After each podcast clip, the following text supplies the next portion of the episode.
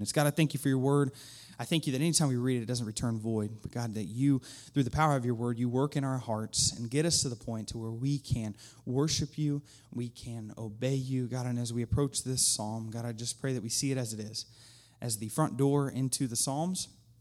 And so, God, I pray that as we um, are faithfully reading your word, you are faithful to reveal yourself to us. It's in your goodness, it's in your son Jesus' name we do pray. Amen. So in Psalm chapter 1, um, how many of you guys have seen the show This Old House? Right, anybody? Right, it's been on for, I don't know, uh, 39, 40 years, somewhere around there, right? So um, I, I, the, for other crowds, I use Fixer Upper or something like that. But uh, and, but uh, the, for the, did you get that? Thank you for some of you. Uh, so this old house. Uh, what's interesting is is whenever you get down to the end of any of those sort of home makeover type shows, what is the first shot that they show? Well, it's the whole entire front landscape and the front door that is sort of the, the first picture that you get of this house is completed. And then from there, you get to um, walk into the house and you get to see all the different changes that they've made. Um, if you remember Extreme Home Makeover, they would put the big bus right in front. And then the way that you knew your house was new is they move that bus, and then the bus would move. And then your first impression of that house was when the bus moved and you saw the front of the house, assuming that all of the inside was even more uh, uh, descriptive, even it had even more different features. And so, what's interesting about the Psalms is I know how many of you guys just have a favorite psalm, right? A psalm that you can run to, uh, whether you're if you're happy, you can a psalm you can run to when you're sad, when you're lamenting, when you have these different things. There's all sorts of different kinds of psalms that we can go to. Well, in Psalm chapter one, uh, it's argued that Psalm one is the front door to the Psalms. It's the one that sort of sets us up to how to understand the rest of the Psalms. And so um, when we get into Psalm 1, I want to read uh, verse 1, or I mean, uh, verse 1 here, and then uh, I just want to unpack just a few ideas of how this helps us then interpret the rest of the Psalms. Because I would argue that Psalms are probably the most read book in Scripture. Because even secular people can come to the Psalms and see some sort of beauty in the, the poetry that's written. Now, anytime we approach the Psalms, we have to understand that it's not, for instance, a narrative, right? It's not a story. You're not going to read Psalms like you read um, uh, the, the, the, Gospels. You're not going to read Psalms like you read a Paul's, Paul's letter. Uh, you're going to read Psalms like it's poetry. Uh, and how many of you guys just love poetry? Yeah, that's right. it's not, uh, you know, we as guys were like, no, no, no, I don't do poetry. I read action books or just watch action movies. Uh, and so, uh, but, but that means when we approach Psalms, we sort of have to read them just a little bit differently. And there are all sorts of different kinds of Psalms.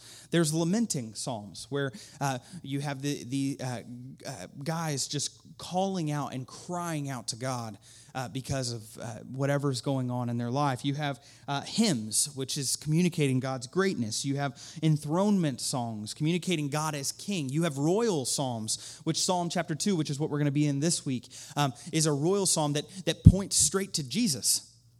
It shows us who Jesus is, even in the Psalms. You have uh, Zion Psalms, which Zion is just another word for Jerusalem, looking at Jerusalem as the central place of worship didactic psalms, which Psalm chapter 1 is a didactic one, which just simply means a teaching. And so you have all of these psalms, and then on top of all of these different kinds of psalms, you have all of these different authors that contribute to those psalms. So you have David, you have Solomon, you have uh, the sons of Korah, you have uh, Moses even contributes one of those psalms. And so all of these authors then are writing all of these different kinds of psalms and um, eh, they, while they were used as uh, in different ways for the Israelite nation, if we're not careful, we can sort of see them as this conglomeration of things that don't necessarily make sense. And this is why it's important to come to Psalm 1 because it allows us to sort of see okay, what's the common denominator here? What's the thing that we're driving back to at all points in Psalm chapter 1? So, Psalm 1, beginning in verse 1. How happy is the one who does not walk in the advice of the wicked, or stand in the pathway with sinners, or sit in the company of mockers. Now it's interesting. Let's just stop there. The first two words, yours might say, uh, blessed is the one, right? Uh, or how happy is the one. The, those words are synonymous in Hebrew. Um, what does it mean to be, let's use the word blessed. How would you define to be blessed? Somebody. What does it mean to be blessed? I know that the word gets thrown around, right? A lot. Somebody said something. Fortunate. Okay. Somebody else? A child of God. Okay. Okay, the favor of God. Mm. Okay. Anybody else? Better than you deserve. That's right. Okay. Now, what's interesting is we define blessing in a lot of different ways, right? Our society. I'm not saying like we as a church, but we our society, right? Someone who is blessed, typically when somebody says that they're blessed, it has far less to do with a state of contentment in their soul and has far more to do with what? What's going on around them right? They are blessed because of the various circumstances that they have found themselves in. And so, what dictates whether they are blessed or not is whether they're having a good day because they have the right job. Or what dictates what, if they're blessed or not, is uh, maybe it's not their job, maybe it's the right sort of family, or the, the wife didn't nag at me today, or, um, you know, uh, my kids actually listened to me today. Oh, I'm so blessed, right? And we hear this word being tossed around a whole lot, saying, well, we want to live this blessed life, but oftentimes those who are blessed and highly favored are only those who can see, the, based on the circumstances around them, that they have been blessed or favored by God. But what's interesting is that the psalm begins, all the psalms begin with how happy. Blessed is the one. And it begins and it helps us define. So let's define this word blessing in Scripture because I think that'll help us define the rest of chapter one as well as the Psalms. How happy or blessed can basically mean the secret to a life of delight, fruitfulness, fulfillment, and a sense of worth. Right? When we begin to see what does it mean to be blessed, and I love that you know, some say blessed, some say happy. When we talk about this happiness, it is really looking internally and saying, how is one fulfilled? How is one joy filled? How is one um, com- uh, living in, the in delight continually? Now, Paul says in Philippians chapter 4, I've known what it's, to like, I know what it's like to have a lot, I know what it's like to have a little, but uh, in any and every circumstance, he says, I, I, I've learned to look to Christ. And then he says, I can do all things through Christ who strengthens me. So his source then for contentment is found in Jesus. When we look at how blessed, how, the, how happy is this one, we're looking at someone, how fulfilled is this one? Now, our world desires fulfillment at all times. We're always looking to something uh, to fill us up. The problem is, is that we often don't look to the right thing. So, if you're an, uh, an Islam, uh, a practicing Muslim, when you are looking to be fulfilled, then what you try to do is please Allah. You try and do the right things in the right sort of way so that when it comes time in the end, Allah might look favorably upon you and say, okay, you can come in. Uh, when you look at secularism, you, you talk about different relationships that are that seek to fulfill us, right? Whether it's through um, uh, you talk about all of these affairs. What, what's the root of an affair? Well, this will make me happy, or this is good for me, right? Even though we obviously know it's not. Uh, what's the root of, of um, uh, substance abuse?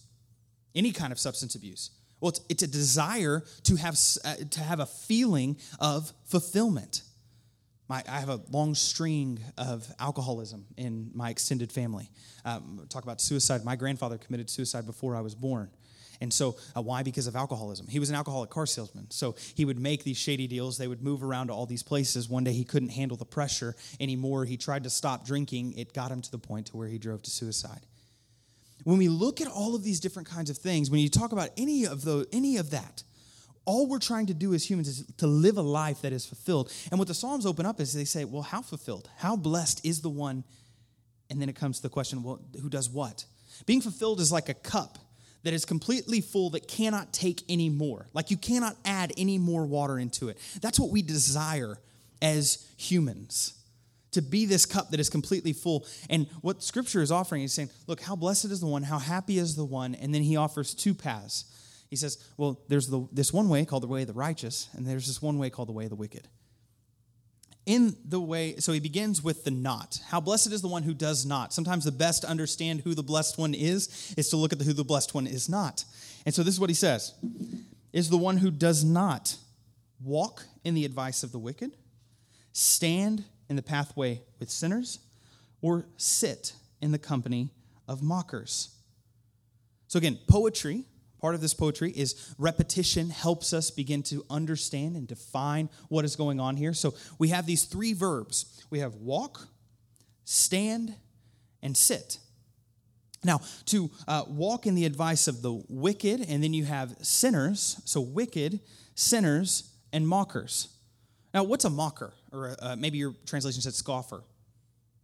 What is that? What's that? Did you say someone? Did you? Oh, a Democrat. Uh, there are Democrats who are believers. All right, let's just get off of this for a second. Uh, uh what, uh, what, how else would you define a scoffer apart from politics, please? A what? A bully? Okay. Anybody else want to give it a shot? Ridicules.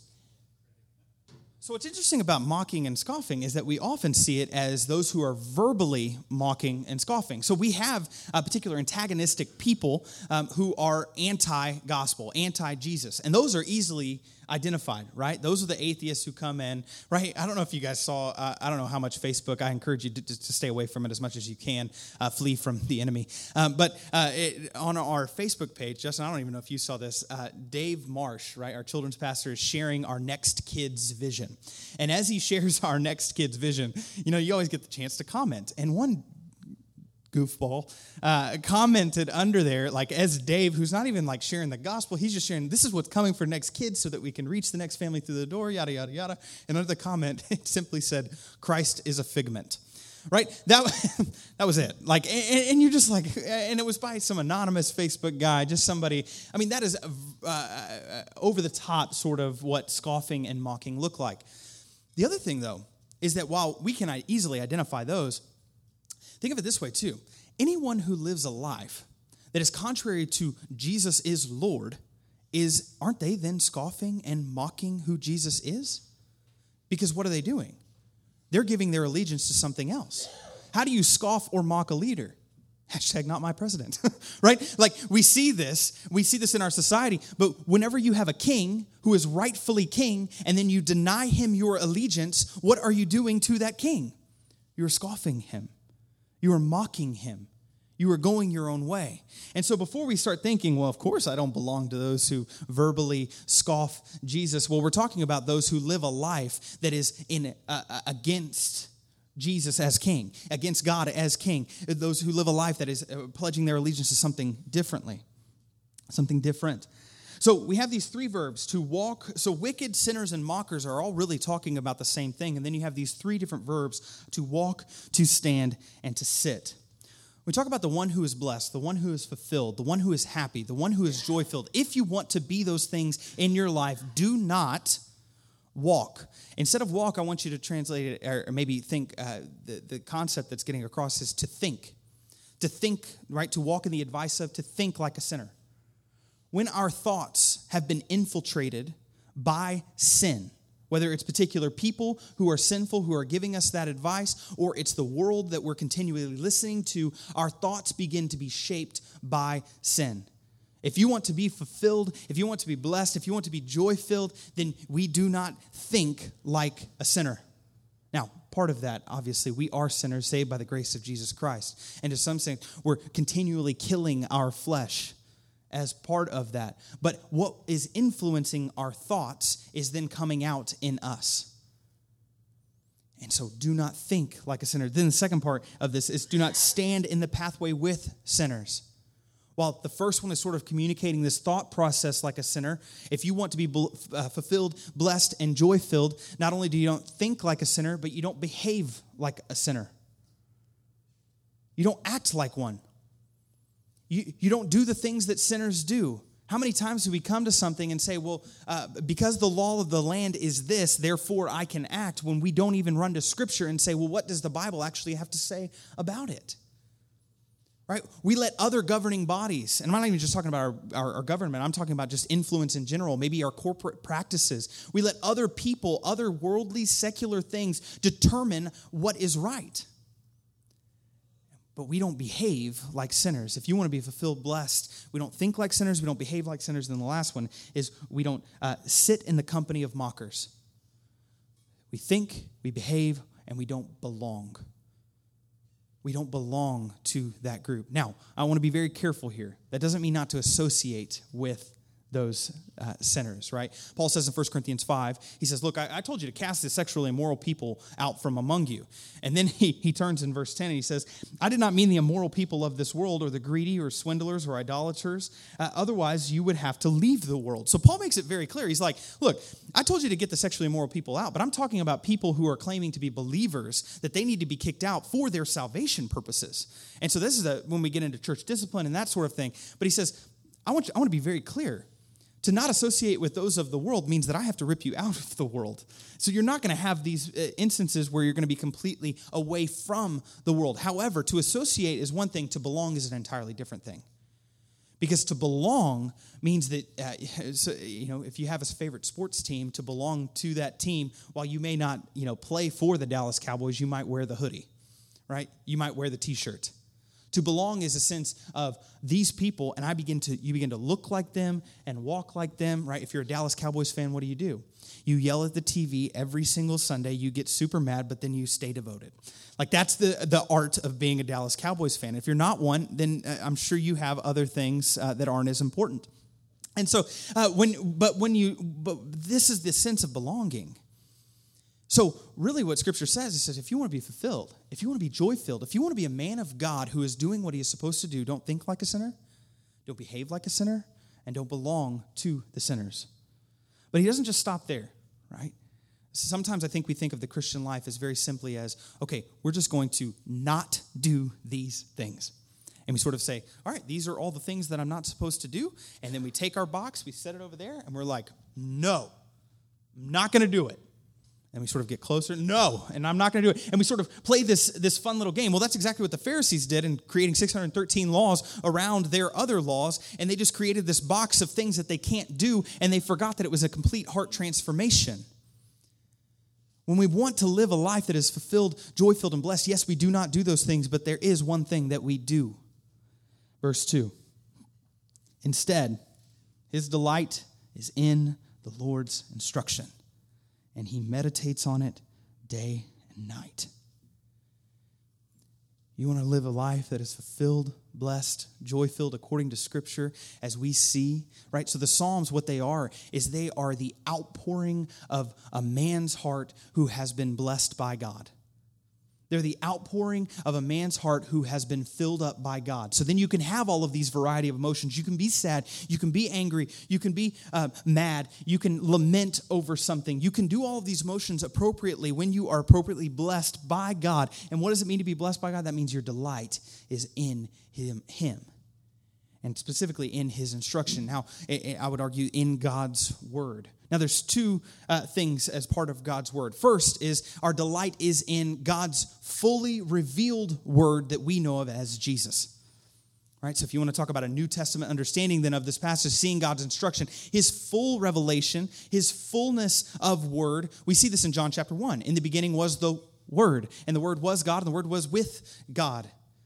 Why is he described as a word? Why is he described as a word in, in, in, Revelation? That he is the Alpha and the Omega. The significance of Jesus being the word is that he is the fully revealed presence of God to us.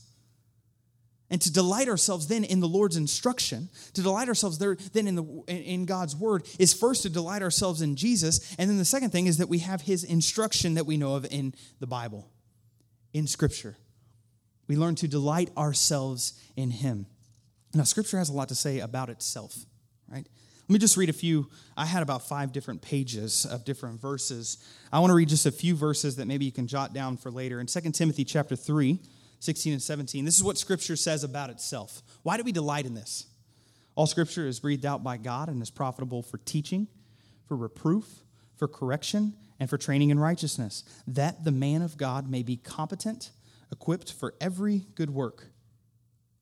Psalm 119, 105. Your word is a lamp to my feet and a light to my path. Joshua 1 8. The book of the law shall not depart from your mouth, but you shall meditate on it day and night, so that you may be careful to do according to all that is written.